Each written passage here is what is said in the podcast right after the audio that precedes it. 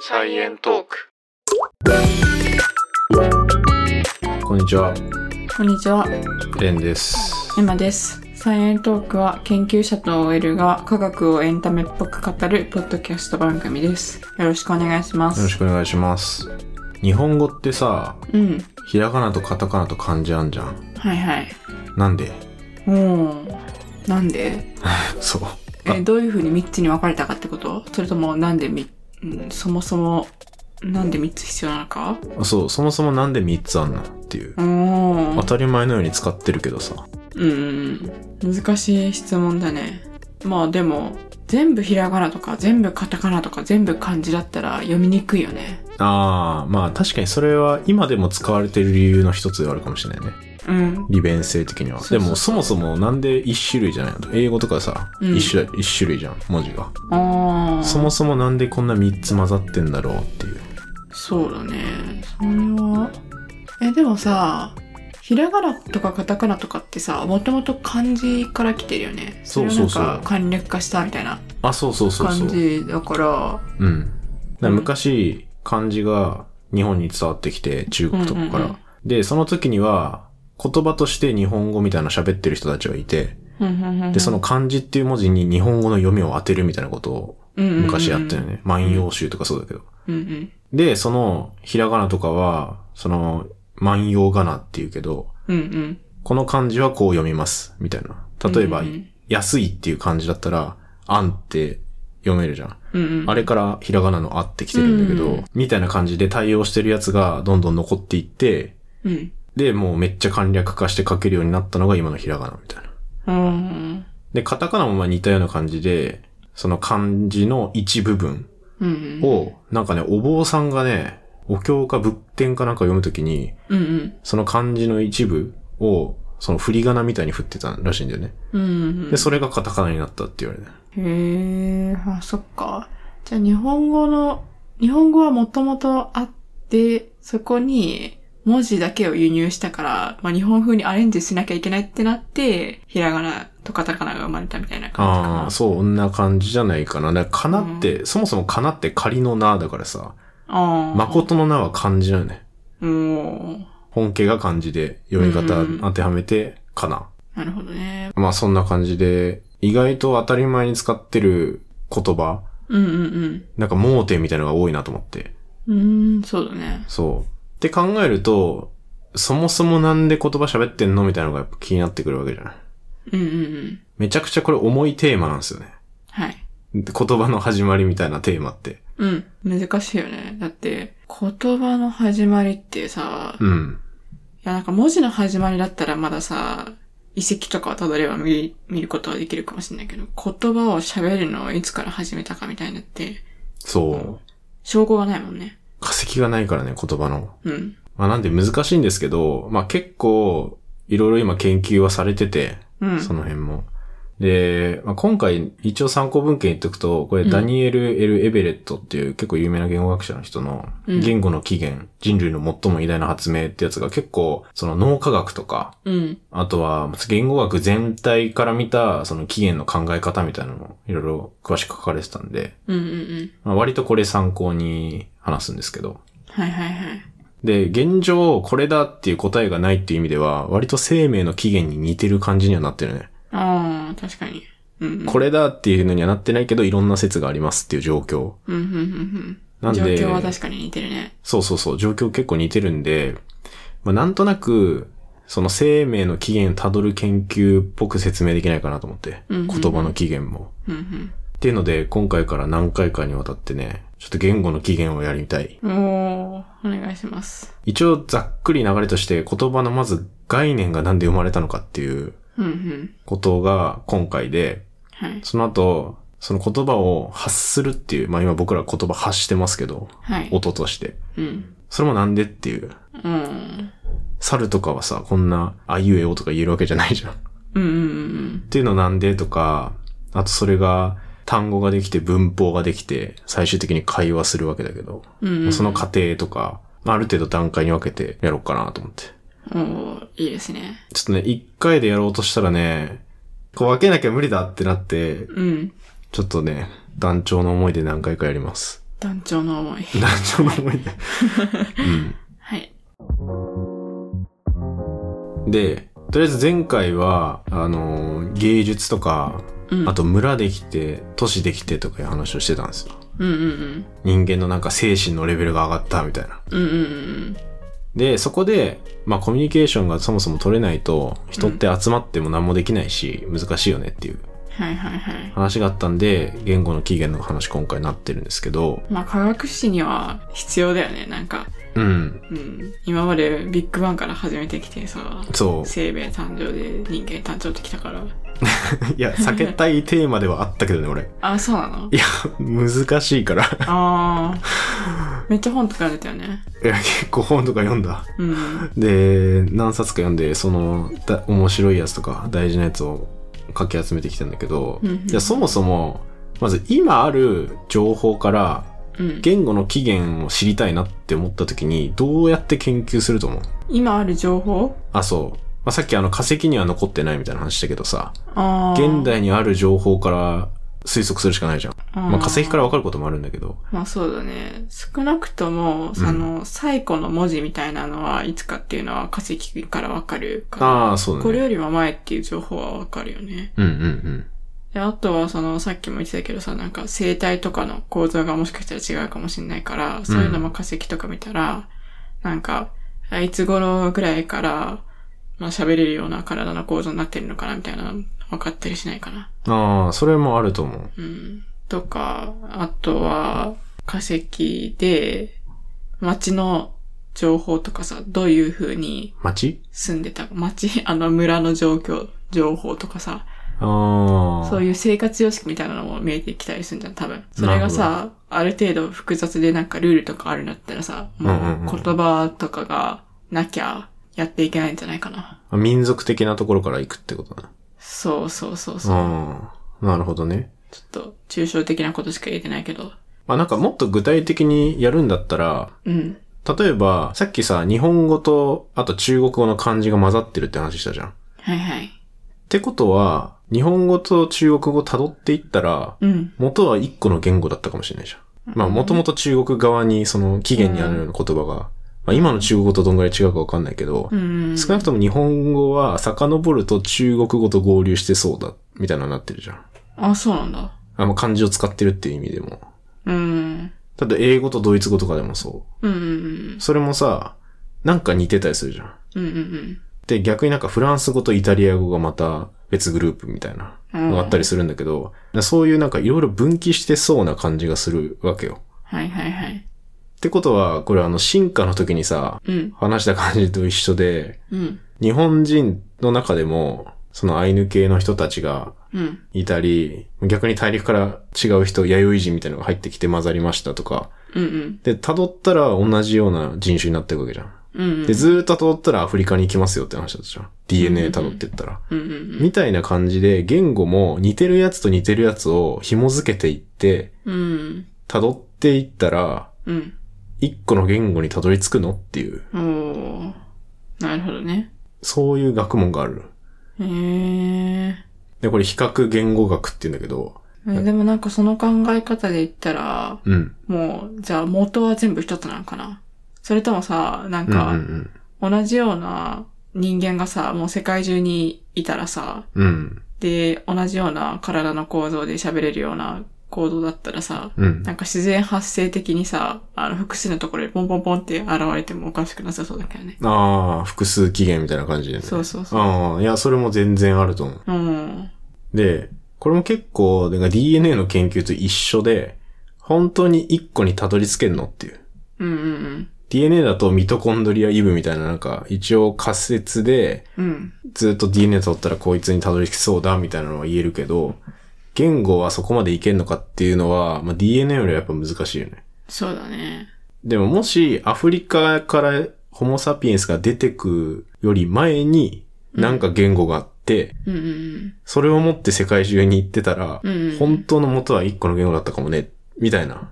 ああ。そういう単。一起源っていう説も一応取れなくはない。あ、そっか。じゃあ、アフリカから世界中に、ホうんモサピエンスが移動するよりも前にできたか、後にできたか、言語が、うんうん、うん。によっ。て、うん。だいぶなんだろう、言語の起源がさ、うん変わってくるんだね。一つなのか複数なのか。そうそうそうそへえ、それはなんとなく説みたいなのはあるのう。で、説は、この言語、少なくとも今の比較言語学って言った、うん。その比べて比べてっていうやつだと、うん全然まだ一個になるわけじゃない。うーん。本当はそういう、まあ、祖語って言うんだけど、祖先の祖にうん。言語の語。あーで、祖語っていうやつがあると仮定して、比較してったら、たどれて数千年ぐらいって言われてて、数千年前うん、数千年前ぐらいは、例えば英語とドイツ語とオランダ語は同じゲルマン語みたいな、うんうんゲルマン語族って言われるんだけど、そういうくくりになってて、で、さらにその上はインドとヨーロッパの言語圏がなんか似てる要素があるみたいなうん。。その上っていうのは、それをさあ、その。前。そう、その前に辿ると。だからゲルマン語族っていうのが英語入ってたら、うん。フランス語とかイタリア語は、このイタリック語族ってまた別なグループがあると。それは、でさそらにの上それとも、あえっと横横、横。ゲルマン語族と同じイタリックン語族。。で、それ二つ入ってんのがインド、ヨーロッパ語族、みたいな。ああ、じゃあそれの上がインド、ヨーロッパ語族。そうそうそうーんう。。なんだけど、まあ、結構限界があると。これなんででしょう限界がある理由。限界がある理由。まあ、いろいろあると思うんだけど。もう言葉ってどんどんどんどん変わっていくから、うんうん。今の基準で、今の基準っていうか、今のなんかインド系の言語とかさ、うん、うん。アメリカ系の言語みたいなのでさ、うんくくろうとしても、もう数千万、数千年前とかになったら、うん。くくれない。あ、そうそうそう。くくれないっていうか、もう変わってるっていう言変語わがっ。てる。うん。から、うん。あの、どことどこが一緒なのかっていうのもくくれない。そうそうそうそう。うんそれが一個ある。うん。で、これ基礎語彙の共有率ってやつがあって、はいはい。昔の英語と例えば今の英語って結構単語変わってたりとか、うん。なんか読み方一緒なのにスペル変わったりとか、うんうん。割とあるらしくて、で、一応、その炭素の半減期みたいに、1000年に20%ぐらい失われるみたいな考え方がされるらしいんだよね。へえ。それは英語だけ ?1000 年で20%っていうその差。あ、これはも。う、どんな言葉でも。へえ。まあ仮説だけど、1000年ぐらい経ったら、うん元々の言語の20%ぐらいは失われてて、うん。 1万年ぐらい経つともう元々の1%ぐらいしか残んないんじゃないかって言われてるね。へえ、そうなんだ。うん。それぐらい言語って時間が経つとどんどん形変わってっちゃうっていう。そっか。うんいや、なんかさ、その、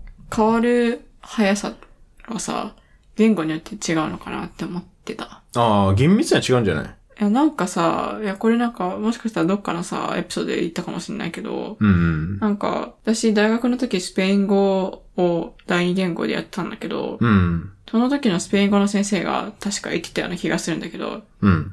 日本語だったらさ、うん。もうなんか数千年前だったらだいぶ違うじゃん。だから古典とかでさ、な習わなきゃいけない。伊習藤菓子的なね。そうそうそうそう、ん習わなかったらもう意味わかんないじゃん。うん。だけどなんか、スペイン語は結構それぐらい前でも、うん、うん。今と同じ感覚で読めちゃうんだって。ええあ、そうなのうん。だから全然違うんだと思って。いやでも、あの、その情報を別に調べてないし、あのあ、自分の記憶を辿っていってるから、あ。あ、曖昧なやつね。あ 曖昧、曖昧だけど、でうんも、あの、そう言ってたいう風に記憶してるんだよね。だかあら、ーすごい面白いなと思って、それもなんでだろうってちょっと思ってた。あとなんだろうな。どっかの国に侵略されたらその言葉、ちょっとな、変わったりしちゃいそうだし。そうだね。なんかさ、戦争中のさ、日本の言葉ってさ、めっちゃカタカナとか使ってるよね。うん、使ってる。なんであれ私変わったんだろうね。そもそも右から読んでたりするしね。ああ、生活スタイルとか、当時の状況とかガラッて変わるとだいぶ変わるんかな。そういうなんか変化があんまりなかったら、でも言語も変わらないのかな。いや、少なくとも日本の戦前と戦後で多分全然変わってるのは、やっぱアメリカの影響がすごい受けてると思うけど、うーん。やっぱそういう国が揺らぐイベントがあると言語もうんガッと変わっちゃったりするから、うーん。まああそくれまもやっで、ぱ書いてんのえその本とかに書いてんのいや、それははっきり書いてない。うんけど、そ、あそりゃそそんうなだ感っじてするよねいう感じがするよね。確かに。うん。だからあくまでこの1000年に20%はもう、ざっくりというか、うんうんいろんな言語で大体こんなもんみたいな。うん。うん。まあこういう共有率下がっていくっていうのもあるんだけど、 うん。もう一個あの、偶然似ちゃうのが5%ぐらいあるっていう。あこれを結構面白くて、ー。うん。例えば、日本語のナッシと、うん、英語のナッシングとか。あー、とかさ、うん。そうも一緒だよね。あ、そうも一緒。うん。そのよ、そのの層が 偶然そうだから、うん。一緒そとうか思うもさ、うん。あっちもそうだもんね。そうそうそうそう。 うん、5%? 5%。えだいぶだね。なんか結構あるよね。ってっていうの、が、まあ歴史的に見たらね、長い歴史で見たら偶然一致してるのがそのぐらいある。設定とセッティングとか、確かに。買うがうん、倍とかね、ああ。売買の確か倍と、これも偶然一致してる。に。へえ。なん結か構探したら面白いよ、多分俺いろいろ。うん。でもさ、それも、なんか理由があったりしそうじゃないあ、理由があるのもある。なんかさ、前私調べたんだけどさ、うん。なんか赤ちゃんのことをベイビーって言うじゃん。うん。で、日本語でさ、うん赤ちゃんの泣き声バブーって言うじゃん。あーバブーって日本語なのか なバブバブとか言うじゃん。えバブバブって日本語わかんない。でもさ、とりあえずさ、なんか音としてさ、なんかバブ、うんバブ、バブバブっていう日本語あんじあるね。ゃん。赤ちゃんの泣き声と言ったらバブみたいな。 それ、あー、それもい偶然の一致なのかないや、それでさ、私前調べていて、これ一緒なんじゃないって思って調べてたら、なんか、あの、ベイビーの起源は、あの、赤ちゃんの泣き声が、なんか、そういう感じで聞こえるっていうところから、ベイビーって言ってるみたいな。ああ。でそのぽいでも。うん。で、バブーが日本語なのだとしたら、うんそれもさ、赤ちゃんの泣き声から来てるわけじゃん。そうだね。だから、偶然の一致なのかもしれないけど、ちゃんと理由はあるよね。確かに。それはなんか理由までたまたま一致してるパターン。うん。台風と台風もさ。え、あれって台風から来てるんじゃないのえ、あれも台風から、日本語からじゃないっぽくてえ、。そうなのあ、じゃあな日んか本語が、日本語が許したの台風を。いや、台風を。今の台風がそのままなってるわけじゃなくて、うん日本語のすごい前の、なんか遡ってった先から分岐してるのが台風だから、今の台風があの、なんつうの、照り焼きみたいな感じで、うん持ってかれたわけじゃないっぽい。あ、でも、じゃあとりあえず共通の祖先みたいなのがある。そうそう、共通祖先みたいなやつがいるらしい。たまたまではないね。うん、これはたまたまじゃないパタうーん。ン。なんかさ、ジャパンとかもさ、日本って言ってたのがさ、うん。だ、なんか、は初め日本だったのに、なんか外国で、なんか日本日本って言ってるうちに、なんか誰かが聞き間違えて、うんジャポンになってジャパンになったみたいな聞いたことある。ああ、いや、聞いたことあるわ、それ。う。うんんそれもだから、うんに日本はそのままだけど、まあ、日本からジャパンまではちょっとなんか、そこで分岐したって感じだよね。あ、そうだね。うんでも、こうやって辿れたら、まあ、うん。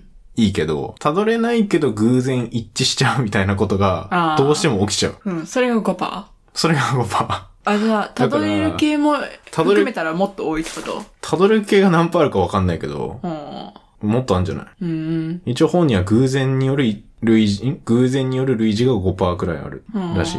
え、ちょっとさ、めっちゃさ、うん。あの、またちょっと外れちゃうけど、ちょっとうん今思いついたこと言っていい、何いや、なんか前さ、テレビとかで見たことあるけどさ、うん。まあ、どの言語でもなんか、うん。音の持つイメージって大体一緒だよね、みたいなの聞いたことある。だからさ、なんかああ、さ、なんか、プルプルだったら柔らかそうとかそういう話。あープルプル柔らかいかわかんないけ ど、でもさ、なんかさ、うん。あなんか、フラッフィーとかってさ、ふわふわじゃん。あ。で、でもさ、それってさ、もう、あの、多分英語知らなくってもさ、うん。俺はなんか、なんか、フラッフィーとガチガチってあったらさ、うん。 なんかもう、英語も日本語も全く知らない人でもさ、うんガチガチの方が 硬そう。ラッピーの方がなんか確かに柔らかそうみたいなのあんじゃん。音の響き的にね、うん、確か音にの、それ音はあのる響きからなのかな何なんだろうね。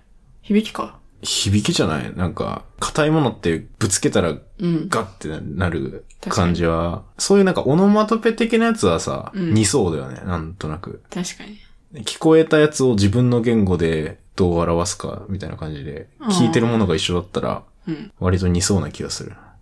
オノマトペの話昔したね。オノマトペの話した気がする な。めっちゃ雑談会でした気うがん。する。もう覚えてないけど、あそうもちもちがなんであもそちうそうもちなんだみたいな話をした記憶があるわう。ん。めっちゃ初期じゃない めっちゃしゃ多分2ヶ月、3ヶ月ぐらいの時で 初めて。うんあと全然関係ないけど、うんあの、あらまあってうん驚くうん。日本語あるじゃん。うんマレー語でもあらまあっていう らしい。シンガポールとかで。あ あ。いや、てかさ、うん同じ意味で同じ音っていうのはさ、うん。まあ5%なのかもしれないけどさ、同じ音で違う意味だったらめっちゃいっぱいあるよね、多分。あ、でもそれ、あ、同じ意味で違う。あ、そうだね。それももっといっぱいあるんだよね。え、同じ音で違う意味。あ同じ音で違う意味はもういくらでもあるんじゃないいくらでもめっあちるゃあよ、るとね。思うよ。あ、なんかこれさ、あの、オフレコだけどさ、チンチンとかもさ、なんかイタリア語で さ、イタリア語でさ、なんか、なんだ使っっけていいこれ。なんか乾杯かななんか忘れたけど、まあななんかであったよ。うん。え、イタリア語で何え、普通に気になるわ。イタリア語の乾杯とかじゃなかったっけあ、本当だ。イタリア語で乾杯はチンチンだわ。そうそうでもこれグラスがぶつかる音でしょ。ああ。なんでチンチンはチンチンって言うんだろうね。それは使えねえ。それはいいよ。確かにな。まあそんな感じで、うん。でこんなんが起きちゃうと、辿ってる最中に、うん。偶然に出たら、うん。あれ、こことここ本当は関係あるのとかなって、もうあ結ー構カオスなんで、確かに確かに。すごいね、やっぱ研究的にはね、ノイズになるというか、邪魔になっちゃうね。っうんうんていうのも、まあ一つ、その完全に遡れない理由にはなってる。うん。うんうんうんううん。ん。難しいよね。そうだね。言葉、柔軟がゆえに難しい。うんうんまあだけどやっぱに人って知りたいわけじゃん、起源を。うん。うん。で、ずっと19世紀とかも、もういろんな言語学者とかが、憶測に近いくらいな感じの説がいっぱいあるんだけど、うん。例えば、すべての言語の起源はヘブライ語から来てるって言った人がいて、うんうん。でそれってただただヘブライ語って神の言語だと信じられてたからっていうので、あ起源だって言ってたけど、うんまあそれはまあ憶測じゃん。ーうんうんうん。とか、あと、プープー説っていうのがあって、プープー説。はい。これは、その最初に言葉を発したのは、うんなんか不意に出た、なんか苦痛とか、嬉しいとか、うわーみたいなうんうん。音から、あの、引き起こされた絶叫が、うん。最初の言葉だったんじゃないっていう。なまあ、プープーって言ったのかは知らんけど、うん。そのプープー説って言ってた人もいたりとか、うんうんワンワン説。うん。これ犬とかを真似て うん。言い始めたんじゃないかとか。おー、え、でもさ、犬とかってワンワン言うけどさ、うん。なんかどの動物もさ、鳴き声ってあるじゃん。うんうん人間がさ、もう言語を持つか持たないかぐらいの時もさ、鳴き声ってあったはずだよね。特有うのん。。そうだよね。なんうかん力入れた時に、うわーとか言ってそうだよね。うん。あ、それプープー説じ ゃないあ、それプープー説。それプープー説。あ、それプープー説で、で、それで、他の動物真似たのはワンワン説。ワンワン説。うん。で、っていうのが最初にあって、うん。で、いろいろなんか感情を伝えたい時にそれを言ってったから言語になったんじゃないとか、うん、うん、あと、エイヤコーラ説。これは集団で、うん。うんなんか、エイヤコーラってあの、タイミング合わせるときにうん。言うのから言語になってんじゃないとか、うん。まあ、いっぱいあんのよ、こういう説が。うんうん。でもこんなんさ、もう言いたい放題なわけよ。そうだね。無限に出てきそう。無限に出てくる。で、結局、証拠がないっていうことで、うん。当時19世紀に、このパリ言語学協会ってとこが、もうこういうの言うの禁止って言ったのね。うん。うん。これ結構有名な話だけど、言語の起源に関する、もう論文出すのもダメ。ええー、それなんか、議論するのもダメって言ったの。 なんか思想の自由、思想の自由かわからない。なんか表現の自由とかに反するよね。うん、でもね、それぐらいもうめちゃくちゃな状況になってて、うんもう何が事実かわかんないから、うんもう一旦こういうのはダメです。 へえ、それいつそれ1866年。うーん。でもね、これね、今ね、もう撤回されてて、うん。あいいけど、ちゃんとエビデンス出してねっていう条件で。うんだから言語の起源は一応議論はできるようになってんだけど、うん。うん割とセンシティブな問題ではあるね。うん。まあカオスではあるんだけど、まあ最近の言語学者の人たちもまあ当然頑張っていろいろ研究してるわけで、うん。で、そもそもね、うん。言語が一気にできたのか、うん。ちょっとずつできたのかっていう。うん。でさ、これ前のエピソードでも言ってくれた気がするんだけど、なんか遺伝子がなんか変わってうん喋れるようになったんじゃないみたいなうん。考え方してる人も確かにいる。うん。じゃあそれは一気にっていう。そう。これ一気に派。う。うんで、。この一気にできた派は、うん。例えば FOXP2 遺伝子とか、結構具体的な遺伝子で言ってたりして、うんうんで、これなんか人間のその言葉で使う時の筋肉の制御とかに関わってるとか、うん。うんうんあとは、その、ニューロンを長くする効果があって、その、早く認知うん。うん。する、その認知の効率がすごい良くなる遺伝子なんじゃないかとか、現代人においても、まあそういう関係はしてそうみたいなうんうん。言ってってるのはあるんだけど、うん。まあただこれがあるなしで言語話せるようになるって結構短絡的ではあるよね。あじゃあこれは遺伝子他の動物に入れたら喋れるようになるのみたいな。あ。うん。え、人間でさ、その遺伝子ない人とかいるの病気とかで。ああ、いや病気とかでない人はちょっとわかんない。その人喋れんのかないや、これ遺伝子欠損してる人はわかんないな。見てないな。うん。まあただ、その言語できるのってさ、そういう一個の遺伝子でシンプルにポンってできるわけじゃなくてさ、割と文化的な背景とかあったり、うんうん。そもそもの知能レベルが上がってきたから喋れるかもとかさ、そういうのんを無視してるわけだから、そうだね。そう。あんま納得感ないよねっていう。そうだね。急にだってさ、うん。急に話せるようになるってことは、じゃあ、親は喋れないのに急に赤ちゃんが成長していったら、その子供は喋れるみたいな、それもおかしいもんね。そうそうそう、それも変じゃん。うん。まあだから、まあ割と否定的で、まあ今メジャーなのは、まあ徐々にできた派。うん。で、まあそのうちからちょっと全部は紹介できないんで、例えば一個、その記号的な考え方からうん。言語の誕生の仮説を出してる人がいて、うんうんうん。これはパースっていうアメリカの哲学者の人かなあがー記号論っていう本を出してるんだけど、うんうんうん。結構有名だけど、うんうんうん。記号ってまず3種類あるよねって。お例えばなんか動物の足跡うん。と、その動物のイラストみたいな、うん。絵文字みたいなやつと、うん。数字の3みたいな記号。あこの3種類があるんじゃあ。ないか。そうなの。え、この人が言ってんのね。 そう、例えばっては今例えてくれたけど、うん。それぞれの、なんだろう、定義というか。あ、そうで、それぞれの定義が、うん。例えば動物の足跡って、見たら動物の足跡ってわかるじゃん。うん。動物が見ても動物の足跡ってわかるじゃん。ああ、じゃあもう実物みたいな。そふんふんふん。う。もう見たまんまと意味が結びついてるっていう記号。ふんふんふんふん。で、これインデックスっていう呼ばれ方するらしいんだけど、うーん。だからこれある意味別に人間以外もわかるよねってやつ。うんうんまあ足跡でもいいし、なんか、糞でもいいし、なんか何でもういいん。んだけど。猫そのもの乗ればいいの猫そのものでもいい。ああ、でもこの、今、視界で見えるものすべてっていう感じかな。そうそうそうそう そう。見えるものっていうのはインデックスうんうっん。ていうので、まあある種記号ではあるよねっていう。うんうんで、そこから一個進化すると、うん今度イラストとかになっても、うん。うん。例えば猫だったら、この猫のイラストを見て、あ、猫だなってわかる。うんうんうんこれアイコンっていうね。うん。うん。まあよく使うじゃん、アイコン。アイコンだね。うんうん。でこれって、ちょっとだ動物だとハードル高いというか。写真とかでもさ、うん。アイコンになるのかなじゃあ。写真とかでも、あ、でもそのものが写ってたら、インデックスなんじゃないか。うん。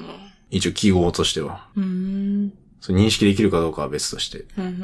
なるほどね。じゃあちょっとやっぱ違う。そのものとはうんち。ょっと違うというか、手書きだったりして、ちょっと違ったりするうもん。のがアイコン。そう割と物理的に似てるもの。だから肖像画とかさ。うん。本物じゃないんだけど、わかるよねっていう。うんそれがアイコンで。で、最後の数字の3。うん。これって、見ても、うん。わかんないじゃん。その、そうだね。本当に何も知らない人が3っていうのを見て、うん。あ物が3個あることだなっていう認識ができない。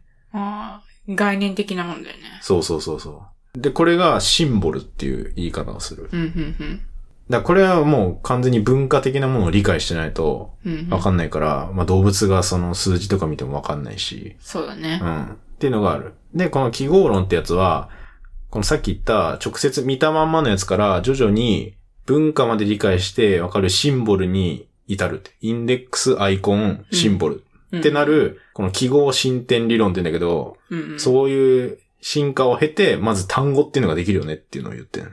これ3つ全部カバーして、今人が使ってる単語って、うん。ちゃんと全部カバーできますよね、みたいな。今人が使ってるやつ。あの、文字のこてとだか、よね。シンボルを使いこなしてるじゃん、ちゃんと僕ら。うんでもさ、記号ってさ、目に見えるものなんだよね。なんか、それで言ったらなんか、うんも文字とかさ、書き言葉とかがどういう風にできたかみたいな話ああ、に繋がるような気がしたんだけど。ここは文字じゃなくて、あくまでその考え方みたいな話。うん例えばじゃあ1個例出すとう、ん。すごい太い木の根っこを見たとするじゃん。うん。誰かが。で、これを一瞬なんか蛇と見間違ったとするじゃん。うん。おーって。うん。で、あ、だけど、よく見たら木の根っこだったっうん。うん。てなった後に、例えばその人が、その木の根っこを、じゃあ蛇のシンボルとして、うん。そのなんか使ってみたりとか、そういうことをやるっていうのは動物じゃなくて人間しかいない。だから何かに例えるみたいな。そういう考え方をするのが人間だっていうのを言いたいらしいんだよね。シンボルは3とかだっけそうそうそその前がアイコンで、その前がなんだっけう。インデックス。あインデックス。だから木の根っこ、普通動物とか見たら、まあ木の根っこだなっていうのは言うじゃん。うんうんで、そこから木の根っこを何かと間違ったりして、うん。うん。蛇に見えたら、じゃあ木の根っこは蛇の象徴にしようみたいなうん。考え方を人間ならできる。うん。なるほどね。そうそうそう動物とかだったら、別に木の根っこを蛇と勘違いして驚くかもしれないけどう、ん。なそれをなんか使わないというか。動物だったらもうインデックスはもうインデックスのままで、うんそそれ以外の分類のシンボルとか、うん、うん。アイコンとかと、まあ、ごちゃ混ぜ、ごちゃ混ぜっていうかなんか、意図的に、うん。あの、混ぜたりはしないけど、うんうんうん人間だったら、ただのインデックスだけじゃなくって、アイコンとかシンボルとかにもうん。意図的にしようとしてる。まあちょっと発想の飛躍ができてるというか。ああ、なるほどね。そうそう。そ自由れ、に操れるみたいな。そうそうそうそう。んみたいな考え方があって、で、人の歴史は、そもそもアイコンの歴史が結構長かったって言われてて、うん。シンボルに至ってないみたいな。ふんふんふん。で、それが、その洞窟とかに、例えば人の顔に似てる石を持ち込んでたっていう形跡が、すごい昔あって、うん。で、それって、そもそもなんか人の顔に似てるって認識してたから洞窟に持ち込まれてたのかなみたいな見方が一応できるじゃん。ふんふんふん。ってことは、その、これもアウストラロピテクスとかの時代なんだけど、うん。その時は、もう少なくともアイコンとして認識はできてたんじゃないっていう。ほんほん。こういう石を、例えばその人の顔っぽいよね、みたいなうん。のに認識して、そういう認識自体が、新しいなんか神経経路作ったんじゃないとか、そういう風に言ってたりする研究者もいたりする。ふんふん。まあ、同じような感じでなんか女の人っぽい石があったりとか、それに関してはもう加工されてちょっと、うんうん石が加工されて、なんとなく人の像っぽくうん。うんうん。してるるみたいなやつも、これもなんかアイコンっぽい感じの考え方をしてたんじゃないって言われてる。えっと、じゃあ、考え方が、うん。あの、直接物を見てそれを認知するだけじゃなくて、何々っぽいみたいな考え方できるようになって、うん。それによって言語ができたっていうことあまだそこ結構飛んでるんだけど、少しずつ言語に近いものができていってるみたいな。そうそうそうそうう。ん。いや、石が人の顔に似てるってさ、うん。あの、木の根っこが蛇に似てるっていうのはさ、両方同じじゃんって思うんだけど。どうい石うの、片方がシンボルで片方がアイコンなのがよくわかんないけど。だってさ、シンボルはさ、概念でしょ ?3 みたいな感じでさ、パッと見ただけじゃわからないもんでしょ、木の根っこもさ、パッと見てさ、蛇だと思ったんだよね。うん。うにん似てるみたいな感じで。うん。アイコンじゃないのあ、で、それによって、なんかもう木の根っこ自体を、うんもう。蛇の象徴みたいにするっていう。木の根っこ自体を蛇の象象徴にする。あー。 なるほどね。まあ微妙な差だけどね。え、で、さっきの顔はあそれはもうただ単に別に石を顔の象徴にしたっていうわけで、したくてやったわけじゃなくって、ただ単になんか人の顔に似てますよっていうだけで置いてただけ。あ、そうそうそうそうそう。ああ、なるほどね。そう。微妙な違いっぽいけど、うん。まあこのシンボルの例難しいな。そうそう。3とかだったらさ、わかりやすいけどさ。まあそうだね。両方でともなんも、か。昔ってす、まず、まだ文字ないから、うん。その、物な、基本的に物なんだよな。なるほどね。で、だからシンボルって、その、物に価値とか、うん。なんか社会的ななんか意味とか役割とかうん。を与えるっていうところが結構あって、うん。例えばなんか石で装飾品作るとか、うん。で、それをなんか使ってた人と一緒にお墓に埋めるとか、うん。そういうのって別に石が直接なんか関係するわけじゃないけど、石にそういう、この人と関係してるみたいな、うん。うん。うん。うん。意味を持たせて一緒にお墓に埋めたりするわけじゃん。うん。うん。うんこれって結構シンボルみたいな考え方だね。アイコンじゃなくて。あーなるほどね。うんうん。理解したわ。うん。じゃあさっきの、あの、木の根っこで言ったら、もう別に、うん。一旦その木の根っこが蛇として、まあ、シンボルとして使われるようになったら、別に、もう木の根っこが蛇の形してなくても、蛇に似てなくても、ああ、そう蛇のそうシそうンボそルうと。して使われるって。そうそうそうそうそう、なんか考え方の飛躍ができるっていう。こあこあ。に繋がっていったんじゃないっていう。じゃあもう初めは、インデックスからアイコンに飛躍して、で、そこからアイコンからうん。シンボルに飛躍してっていうところの、そのなんか、三三段、三段っていうか二段かな二段階。二つの進化に伴って、言語も進化していった。で、っていうのができないと、例えばなんかさ、言葉をうん。パッて喋る。例えば、僕って言ったとするじゃん。うん。僕っていう音としてはさ、うん。捉えられるけど、うん。僕が、その、その喋ってる人自身っていう認識をするって、うん。別に僕自体がさ、うん。指し示してるわけじゃないじゃん。音として。うん。うん。だけど僕っていうのを、ちょっと意味を飛躍させたらこの人なんだなっていう、その認識の飛躍みたいなのがあるじゃん。うん。うん。それってシンボルっぽい感じじゃないあだから馬だったら、ーうん。馬のイラスト描いて見せて、うん馬って分からせるのは、それってまあアイコン的なことだけど、馬って喋って、うん。ああ、あの馬ねって伝わるのは、シンボルじゃないとできない。あ、じゃあそれを、それを、うん。今って、その、インデックス、アイコン、シンボルっていう視界的なところの、あの、二段階の進化だけど、うんうんそれをなんか言語的に言ったら、うん例えばなんか、ワンワンとかがうん。うん。インデックスで、うん。犬がうん。シンボルあ、違う、ワンワンがアイコンで、 で、犬がシンボルあ、そうだね、そうだね。うんワンワンアイコンかな。あ、まあ、ワンワンって音音的に言うと、音うん犬の鳴き声そのものだったら、うんあこれは犬の鳴き声だったんやから、うん。それはインデックスなんじゃないか。あ、そうか。で、多分、モノマネとかしたらアイコンなんだと思う。ワンワンって。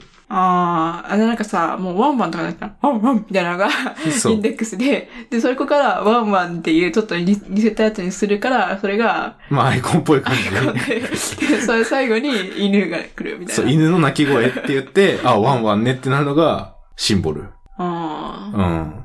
いや、そうそう。なんかさっきの話でさ、うんその、えっ、と、視界的なその二段階の進化とさ、うん。言語的な二段階の進化が、私の中であんまりなんか、マッチしなかったというか、あーあ、の、まあ、考え方が、うん。認識の仕方が変わったっていう、その、ん脳的な進化があったんだなっていうのは、なんとなく想像できたけど、うん。じゃあ、なんか、それぞれ、その、インデックス、アイコン、シンボルで、うん。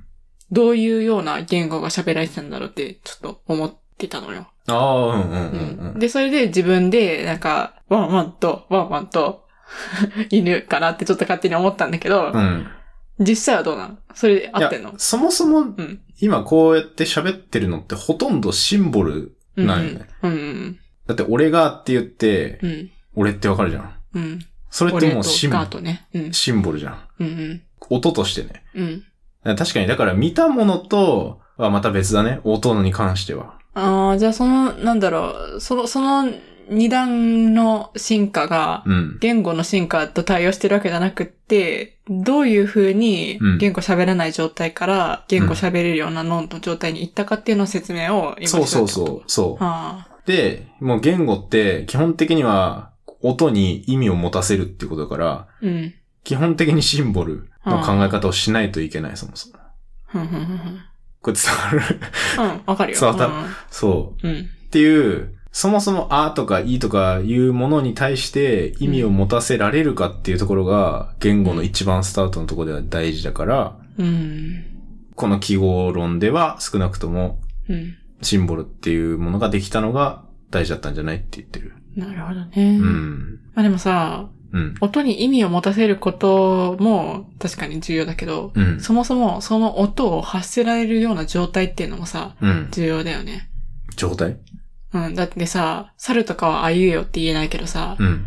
あの、私たちはさ、あいうえおとかさ、うん言えんじゃん。そういう風な、なんか、音をうまく作れるようになるっていう、そういう進化も多分うん。重要だよね。それを次回やります。ああ。完璧なつながりだけどね。ああ。うん、まあ、そ、それは、うん、それ次回やるんだけど、うん。だからシンボルができたら、なんとなくだからさ、僕、馬、見たとかで、うん。コミュニケーション取れる。なんとなく。ああ。共通の文化を持ってればね。いや、でもさ、うん。シンボル的な思考がさ、できるようになったからって言って、うんそれが急にもう言語につながるのかないや、つながるっていうか、少なくともそういう発想が最低限ないと、うん。言語できないよねっていう、ああ。必要条件みたいな感じ。なるほどね。うん。十分条件じゃないね。そうだね。ううん。だからいろんな要素あると思うよ、他に。だからその体のうん構造もそうだし、出せる音の高さとかもそうだし、うんうんうん。別に音じゃなくてもジェスチャーとかでもそうだよね。ジェスチャーでさ、まあ、ジェスチャーの方が分かりやすかったかもしれないね。例えば、ピースしてさ、これが2って分かるかって、それもシンボルじゃん。だかうん。らそれもなんかなある意味、まあ、手話とかもそうだけど、そうね。言語として成り立つ。なるほどね。だからある意味、だからそのジェスチャーが、音なしだったらジェスチャーが言語の最小限の形なのかもしれない。うん、うん、うん、うん、うん。あれでもさ、カラス同士もさ、コミュニケーション取ったりするっていうじゃん。うん、鳴き声でね。うん。どういうコミュニケーション取るんだろう。なんか今危険だとかいうようなさ、コミュニケーション仮に取るとしたらうさ、ん。それってもう、シンプルじゃないあ、それってシンボル。あ、だから、そう、実際カラスじゃないけど、うん他の鳥でそういう鳴き声のパターンみたいなのがあって、文法っぽい構造を取ってるって鳥は確かにいるんだよね。うん。で、それで意味を理解してんじゃないっていう。うん。だけど、それ、なんかある種言語、だからカラス、鳥の言語。うん。だけど、そんな高度じゃないみたいな感じだね。ああ、じゃあ今回話してるのは人間の言語がどういう風にできてきたかっていう話だから、別うにん。カラスとか他の動物の話してない。うん、でも考え方は多分一緒だよな。一緒だと思うな。うん。なんかでもやっぱり、なんで人間だけはこんな高度に喋れるのかっていうのがちょっと気になっちゃうよね。なんでトイレは低レベルなところでとどまっちゃって、人間はハイレベルまでいけたんだろうね。そういうところの説明もすんのうん。それはね、結構文法ができるぐらいのところで差が出てくる。それも次回とか話すそのれはね、次の次だね。次の次。ああ。あ、じゃあ今はもうさ、うん。あの、人間だけじゃないんだ、今日の話は。そう、本当に最低限う、ん。言語みたいなもののベースが、こういう考え方じゃないとできないよねっていう話で、ああ。次で、体の構造的に音出せるパターンとか、うん。あとは思ったことを口にちゃんと出せるかとか、うんうんうん。そういうのが次で、うん。だからその次が本当になんか会話とか、うんなんつうの、文章の階層構造を理解できるかどうか。うんうん僕見た馬だけだったら、うん。うん。僕が見た馬なのか、うん。僕が馬を見たのうんか、 そう、馬が僕を見たのか、ああ、とかいろいろ取れるじゃん。確かに確かに。そう。っていうのをちゃんと構造を理解できるっていうのは、まあ、結構人間じゃないとなかなか難しい。うっんていうところでう、ん差がかなり出てくるんじゃないかうんうん今思い出した。なんか前レンがさ、な。うん。チンパンジー、賢いチンパンジーがさ、うん猫飼いたいって言って飼い出した。あ、ゴリラね。あ、ゴリラか。ココね。うんココちゃん。それもさ、もう、シンボルはもう完全に満たしてるよね。うん、シンボルは満たしてる。うんででも文法ができてない。文法はできてないね。 そうだね。できてるって言ってるけど、できてない気がするよね。そう怪しい研究ではあったけどね。なるほどね。はい。科学史第1話参照。あ、第1話なんだ。これ第1話だ。ああよく覚えてるね。うん。1だったから結構覚えてる。うんあだからまだそうだね。人間特有ではないかもしれないね。うん。だいぶレベルは高いけど。そうだね。うん。うん。っていう感じですね。はい。あ、最後まとまってよかったな。ちょっと途中空中分解しかけたけど。まあまあ、まあでも、まだ言語の概念話しただけで、全然喋れるところはまだ遠いんで。うん。はい。